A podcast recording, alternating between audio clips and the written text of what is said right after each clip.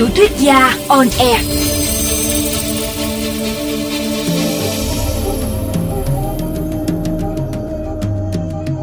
Xin chào các bạn thính giả của VOV Giao thông. Chúng ta lại gặp nhau trong chương trình Tiểu thuyết gia on air. Tôi là Đặng Thiều Quang, tác giả truyện săn cá thần.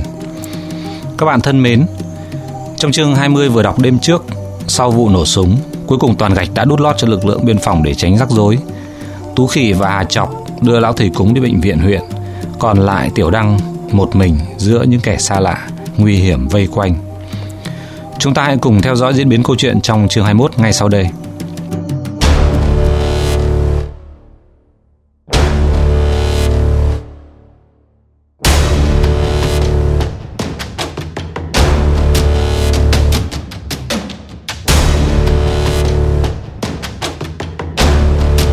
Chương 21 Có thể nàng đang nghĩ đến tôi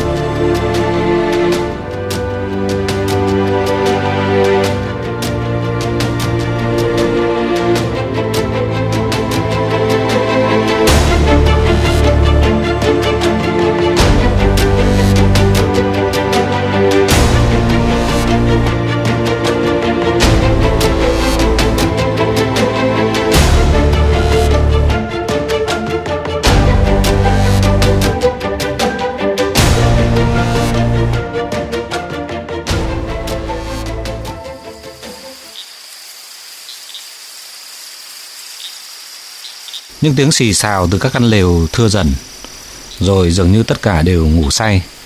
Hai gã lều bên cạnh cũng đã ngủ. Tôi nghe thấy tiếng thở đều đều của chúng. Bắt đầu có những tiếng ngáy đều đều đâu đó vọng lại.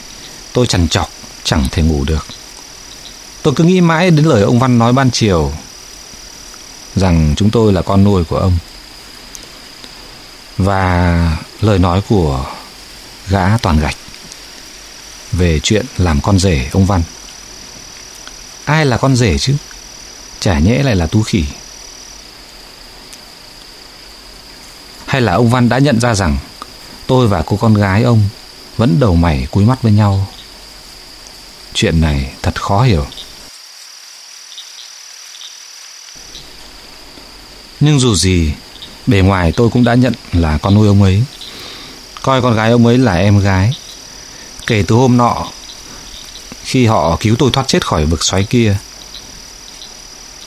Điều này thực ra cũng chẳng mấy ý nghĩa. Khối trường hợp từ con nuôi biến thành con rể đó thôi, Tôi tự nhủ. Những câu chuyện kể tôi được nghe hoặc đọc đâu đó, Thường vẫn hay kết thúc như vậy. Có lẽ Tú Khỉ nói đúng, Tôi là một thằng mọt sách, Trong đầu hay tưởng tượng đủ thứ chuyện linh tinh. Không biết tôi đã nghĩ đến những thứ khỉ gió gì nữa nào, tôi tự nhủ, Mày đang nghĩ đến cái quỷ quái gì vậy hả thằng Hâm? Mày nghĩ rằng Có thể có được cô con gái ông già trải lưới kia ư? Chưa gì đã mơ tưởng đến cảnh cô ta tụt quần, Cởi áo, Nhảy tót vào lòng. Chuyện đời đâu có đơn giản như vậy. Mà ừ Thì cứ cho như là như thế đi nữa. Sau những cảnh như trong phim ấy Thì chuyện gì sẽ đến? Rồi sao nào? Rồi cứ thế mà bỏ đi sao? Ồ, không. Hãy tỉnh lại đi, thằng ngu. Mày hãy nhìn cái cách mà ông ấy đối diện với toàn gạch chiều nay. Có thể lúc đó ông ấy chưa kịp nhồi thuốc súng, Chứ ai mà biết được.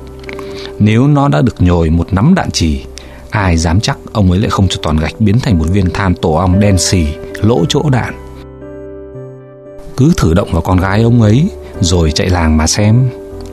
À Có lẽ tôi đã hiểu tại sao Cô con gái ông ấy đến giờ vẫn chưa có thằng nào đến rước đi.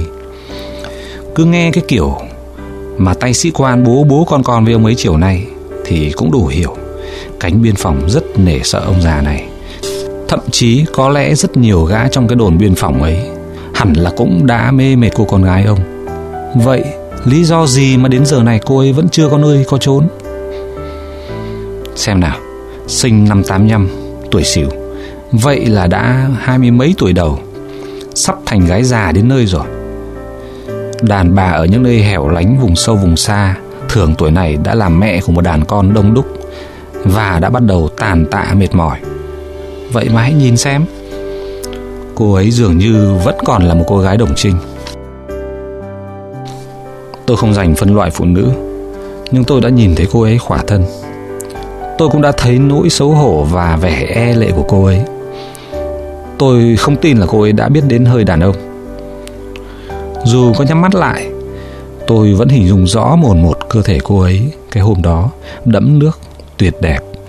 Một cơ thể săn chắc đầy sức sống và hoang dại Với bộ ngực nhô cao tròn chỉnh Cùng đôi núm vú hồng nhỏ xinh Vòng eo thon thả. Cái bụng dưới gợi cảm với đám lông chỗ kín Mượt mà như cái đuôi dế. Ôi lạy chúa nhân tử! Tôi tự nhủ.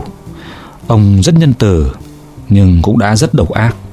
Khi cho tôi được ngắm cô ấy, Để rồi mỗi khi nhớ đến, Tim tôi lại thổn thức như thế này. Hãy tỉnh lại đi, thằng ngu, Tôi tự nhủ. Chuyện này là hết sức vô lý Và không bình thường một chút nào. Từ chuyện về con cá Cho đến hai cha con nhà chảy lưới kia rồi đến cái đám điên rồ đang ngủ say như chết la liệt quanh tôi nữa. Đây là một cơn hoang tưởng. Tôi sẽ chẳng bao giờ có nổi một đồng xu, Chứ đừng nói gì đến tiền tỷ. Chỗ của tôi là một cuộc sống bế tắc và nghèo túng, Đang chờ tôi quay về, Không phải ở nơi đây. Hãy tỉnh lại Và trở về đúng chỗ của mày đi, thằng ngu, Tôi tự nhủ trước khi cơn hoang tưởng này biến thành một cơn ác mộng. Khi đó thì ngay cả cái mạng sống của mày còn chẳng giữ nổi, chứ đừng có nói đến chuyện quay về. Tôi thở dài, buồn bã nghĩ đến tình thế của mình. Khó có thể tìm được lý do gì để mà lạc quan. Nhưng dường như tôi vẫn đang cố tìm kiếm một cái phao nào đấy cho kẻ sắp chết đuối Tôi không biết nữa. Nhưng ánh mắt cô ấy dành cho tôi Trước khi leo lên chiếc UAT đó. Tôi mơ màng nhớ lại. Cha ôi là mến yêu. Cha ôi là tình cảm. Tôi mỉm cười. Tự cười diễu những suy nghĩ viển vông của mình. Và lơ mơ chìm dần vào giấc ngủ êm dịu đang đến gần. Rất gần. Trước mắt tôi hiện lên những hình thù mơ hồ chuyển động Đu đưa, bồng bềnh. Tôi nhắm mắt lại và chuẩn bị thiết đi, chìm hẳn vào giấc ngủ.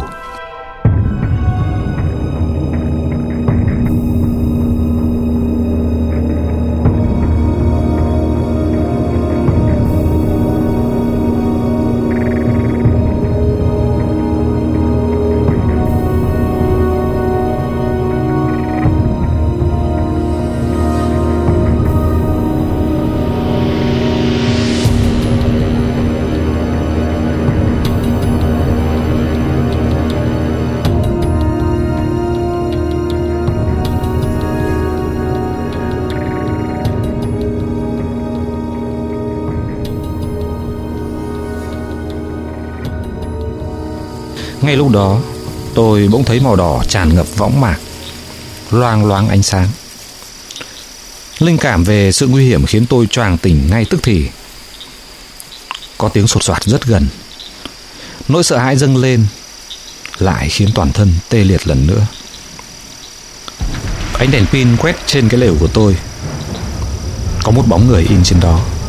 Đúng hơn là đang in bóng một cánh tay cầm súng Trên vải lều. Nòng súng đang từ từ thò vào cửa lều. Cái nòng súng hướng về phía ngực tôi. Rồi sau đó, Bỗng dưng ánh đèn dọi thẳng vào mặt, Khiến tôi lóa mắt. Thôi, thế là xong. Tôi thầm nghĩ, Mình đã quá chủ quan. Đã nghĩ đến khả năng bị chúng nó thịt, Mà không bỏ trốn khỏi nơi này. Giờ thì chỉ còn biết chịu chết. Tôi đang nằm trong cái túi ngủ, Như một con sâu trong cái kén, Như là bị trói chặt, Chỉ hở mỗi cái mặt ra. Mà ngay cả khi chân tay có được tự do đi nữa, Làm sao tôi có thể thoát thân cho được? Tôi nhắm mắt lại, Chờ một tiếng súng nổ, Và tôi sẽ từ giã cuộc đời này. Còn nhắm mắt giả vờ ngủ à? Dậy mau. Tôi nghe có một giọng nói cất lên Và đã nhận ra. Tắt đèn pin đi đã. Tôi nói Tôi chớp mắt Vẫn chưa hết bị lóa. Chả nhìn thấy cái gì cả. Nhưng tôi đã kịp nhận ra giọng tú khỉ. Sao nó lại có thể ở đây được nhỉ? Và có lúc nửa đêm như thế này? Lẽ ra nó đang phải ở bệnh viện. Nhưng đúng là tú khỉ thật Ánh đèn pin chiếu xuống mờ mờ rồi hắt ngược lên. Mắt tôi đã trở lại nhìn được. Bình thường, Tôi nhận ra khuôn mặt tú khỉ ở cửa lều. Một tay nó cầm khẩu súng săn, Tay kia đưa lên môi. Xuyệt, Ra dấu im lặng. Mày quay lại lúc nào? Tôi thì thào. Mày làm tao sợ vãi cả đái ra rồi đấy. Tao vừa về, Tao không yên tâm nên quay lại luôn. Lão thủy cúng sao rồi? Sống rồi, Đưa lên tuyến trên. Thôi nói chuyện sau, giờ thì chuồn đã. Sao phải chuồn? Đề phòng thằng toàn gạch không thừa đâu. Thôi chuồn đã, nói chuyện sau. Đi đâu giờ này? Cứ theo tao nhẹ nhàng thôi. Không chúng nó tỉnh dậy bây giờ. Tôi chui ra khỏi cái kén ấm áp, Mặc lại bộ quần áo. Cố gắng không gây ra tiếng động nào. Tôi chui ra khỏi lều sỏ dày. Lò dò theo sau lưng tú khỉ. Nó vạch cái vải bạt lên, Cả hai thằng nằm xuống chui qua đó. Nền cát ẩm ướt, lạnh buốt, Nhưng còn hơn là phải trèo qua cái đám lều bạt ngổn ngang kia. Tú khỉ vẫn lăm lăm khẩu súng trên tay. Tay kia cầm đến cái đèn pin. Nó vừa chụp một cái khăn vào chiếc đèn pin, Rồi hai thằng dò dẫm rời bãi cát, Tiến vào con đường nhỏ. Mày kiếm đâu ra khẩu súng thế? À của Hà trọng. À thằng này lắm trò nhỉ. Ừ Nó chỉ thiếu mỗi tên lửa vác vai là chưa sắm thôi. Nó đâu? Nó đợi trong xe. Thế xe đâu? Xe ở chỗ gần nhà ông Văn. Sao bọn mày lên tận đấy mà tao lại không nghe thấy tiếng động cơ nhỉ? Mày nghĩ tao ngu đến độ để cho chúng nó nghe thấy xe chạy qua à? Thế mày làm thế nào vậy? Buộc rẻ vào ống xả như là buộc cái đèn pin này à? Thế còn tiếng động cơ thì sao? Tiếng ống xả kêu một thì tiếng động cơ còn kêu 10 ấy chứ. Mày chả biết biết gì về xe cộ cả. Thế thì tao chịu rồi đấy. Rất đơn giản.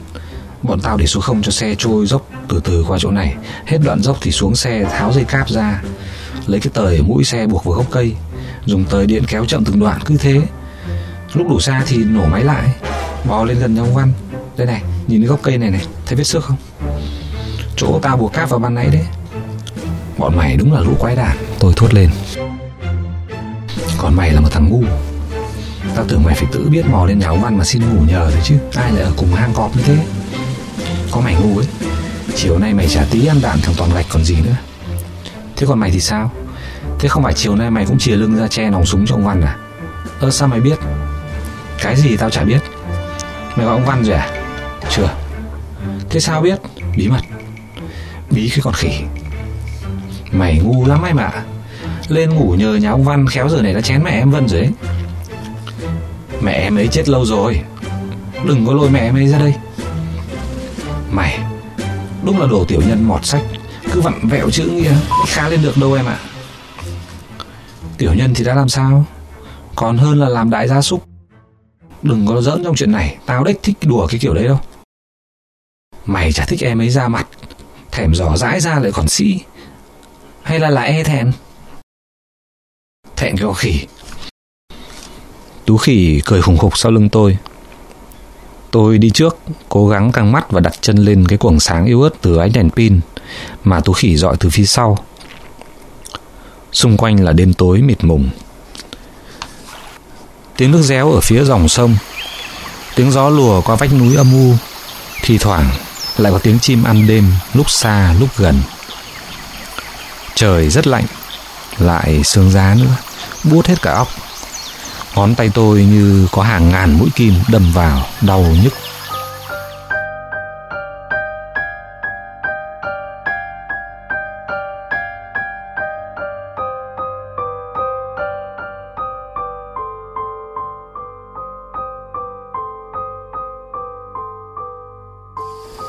Đến gần nhà ông Văn, Tú Khỉ bỏ cái vải che đèn pin ra.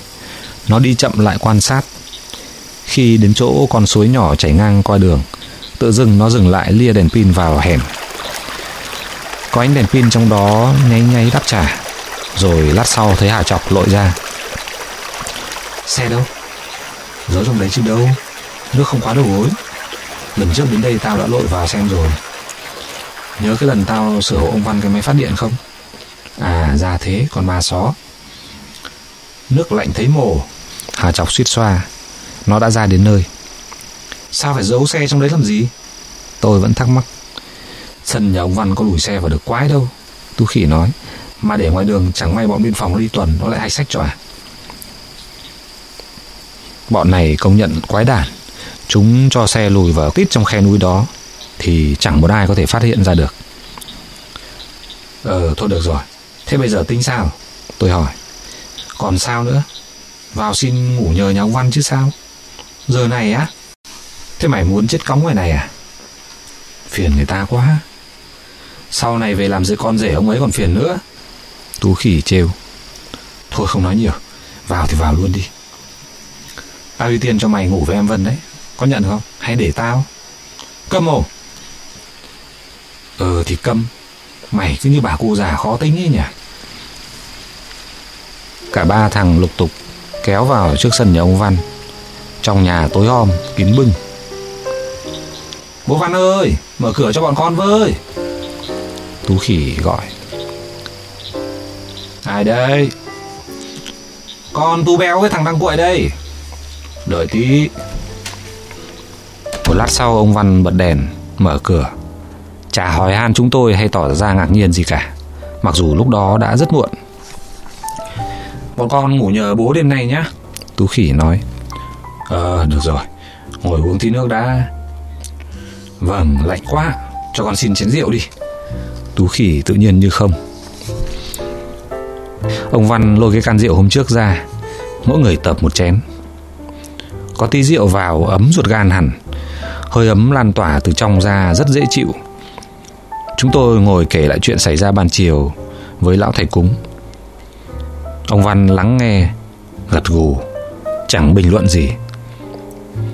Tôi kể lại cả những chuyện xảy ra Sau khi Tú Khỉ và Hà Chọc đưa lão thầy cúng vào viện.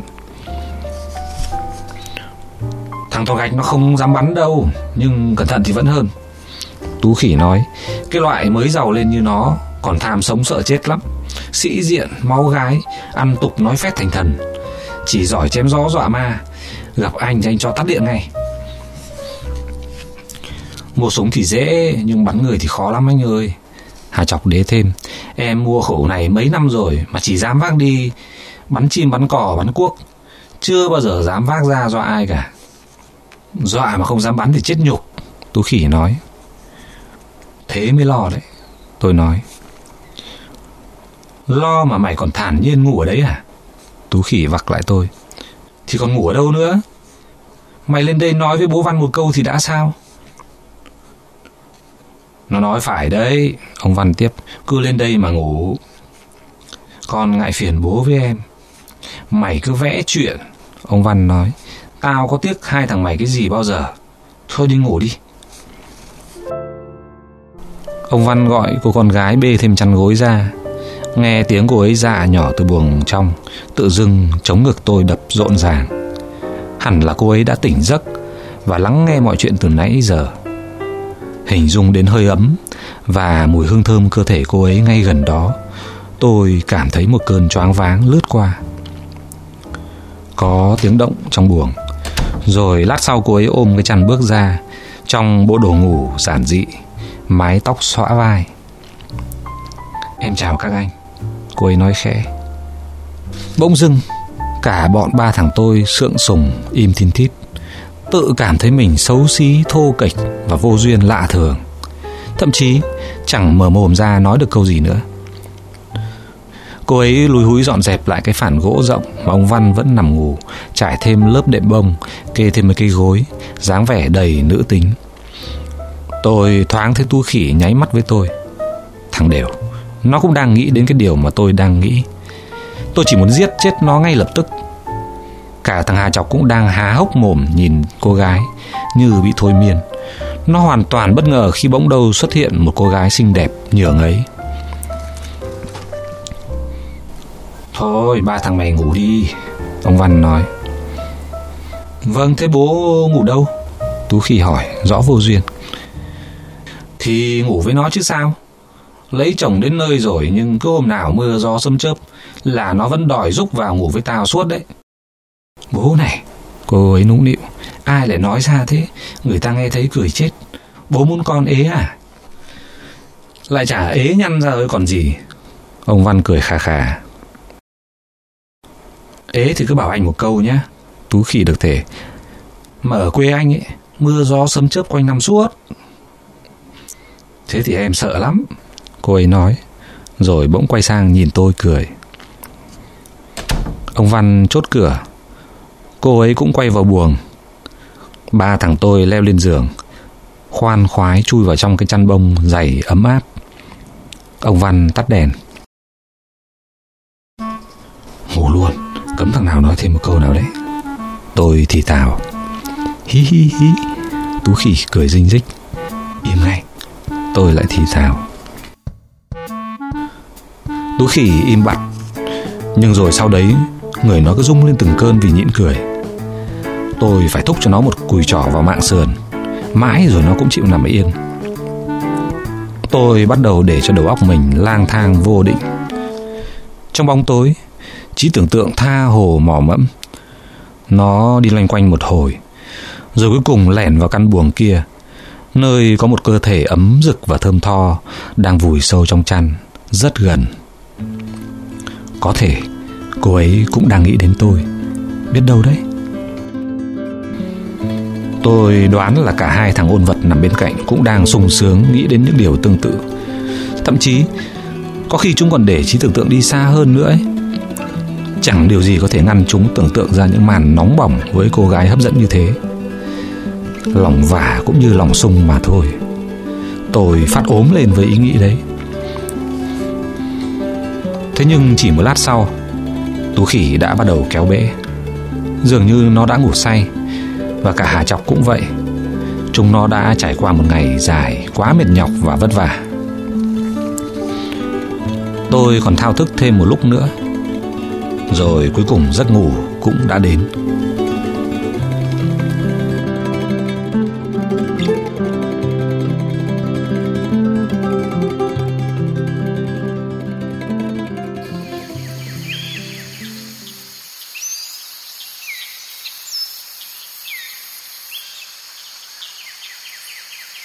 Khi tôi tỉnh dậy, Trời đã tờ mờ sáng. Ánh sáng lờ nhờ hắt vào từ khe cửa. Tôi nằm im nghe ngóng. Có tiếng nước sông chảy, Tiếng lịch kịch xoong nổi dưới bếp. Tú Khỉ và Hà Chọc thì vẫn có vẻ ngủ say như chết. Tôi rón rén chui ra khỏi chăn, Mặc quần áo. Cửa khép hờ, Tôi đẩy cửa bước ra sân. Trời rất lạnh Và sương mù buốt giá từ mái bếp tỏa ra làn khói xanh thơm mùi củi gỗ cháy quen thuộc. Chắc hẳn cô ấy đang nấu cơm. Tôi hắng giọng bước vào bếp. Anh dậy sớm thế. Anh ngủ đủ rồi. Anh cứ ngủ tiếp đi, lát dậy ăn cơm. Ừ, thôi anh thích ngồi đây cho ấm. Mà sao em dậy sớm thế? Em dậy sớm quen rồi. Nếu anh không ngủ được thì ngồi đây cho vui. Nước nóng đây này, anh dùng tạm khăn mặt với bàn chải của bố em. Tất cả để ở chậu kia kìa. Ừ, Anh cảm ơn. Em cẩn thận quá. Tôi xách cái ấm nước nóng cô ấy đưa cho Ra sân pha nước đánh răng rửa mặt. Nước ấm thật dễ chịu Và tỉnh cả ngủ. Tôi kéo chiếc ghế nhỏ ngồi cạnh cô ấy. Hơi ấm từ bếp lửa lan tỏa thật dễ chịu. Mùi hương thơm từ cô ấy thoang thoảng, Sao xuyến. Tôi hơ tay về phía bếp lửa. Chẳng biết nói gì. Nồi cơm sôi lục bục. Tiếng củi cháy tí tách. Tôi liếc sang. Thấy đôi mắt cô ấy long lanh, Vờ như đang nhìn nồi cơm chăm chú. Lát sau, cô ấy bỗng cất lời. Anh Tú Béo hồi xưa thấy bảo cũng có vợ, phải không anh? Ừ bỏ nhau lâu rồi. Vợ anh ấy có sinh không? Cũng được, nhưng không sinh bằng em. Em thì liên quan gì? Muốn liên quan thì dễ không ấy mà, Nó đang tìm vợ đấy. Em chả dám mơ. Có bọn anh chả dám mơ thì có. Đấy, Anh nghe bố em nói tối qua rồi đấy. Nói Nói gì? Chả ấy chồng nhăn ra rồi. Chắc tại em kén quá đấy mà. Chứ anh thấy khối người xin chết đấy. Ai mà thèm chết? Anh chẳng hạn. Thôi đi ạ. Thật đấy. Chả tin. Cô ấy cười khúc khích. Cái lúm đồng tiền trên má trông xinh tệ. Câu chuyện không đầu không cuối cứ thế tiếp tục. Như thể Chẳng bao giờ kết thúc. Cô ấy đi lại, Nấu nướng. Còn tôi cứ ngắm cô ấy và tán tỉnh Theo cái kiểu ngớ ngẩn rẻ tiền như vậy. Vì cũng chẳng nghĩ ra cái gì khác. Thực tình, tôi cứ mãi ngắm mãi cái miệng xinh xắn của cô ấy mấp máy Và chỉ muốn hôn ngay một cái. Trời đã sáng hẳn. Ông Văn lục đục dậy, đánh thức luôn cả Tú Khỉ và Hà Chọc Hai thằng này có vẻ như vẫn thèm ngủ, Lè nhẹ nói cái gì đó. Tôi giúp cô ấy dọn cơm ra mầm sẵn. Buổi sáng có món pa lam khá đặc biệt. Cô ấy ướp cá cùng các gia vị rừng. Rồi cho vào ống nứa vùi cho trên bếp lửa. Vừa chẻ ống nứa ra, Mùi thơm đã ngào ngạt. Sau bữa sáng, Ông Văn lại ngược lên thác đánh cá. Không quên gàn bọn tôi chớ đụng vào con cá thần, Kẻo lại tai bay vạ gió và đen đủi. Tôi luôn có cảm giác Ông ấy giấu chúng tôi chuyện gì đó.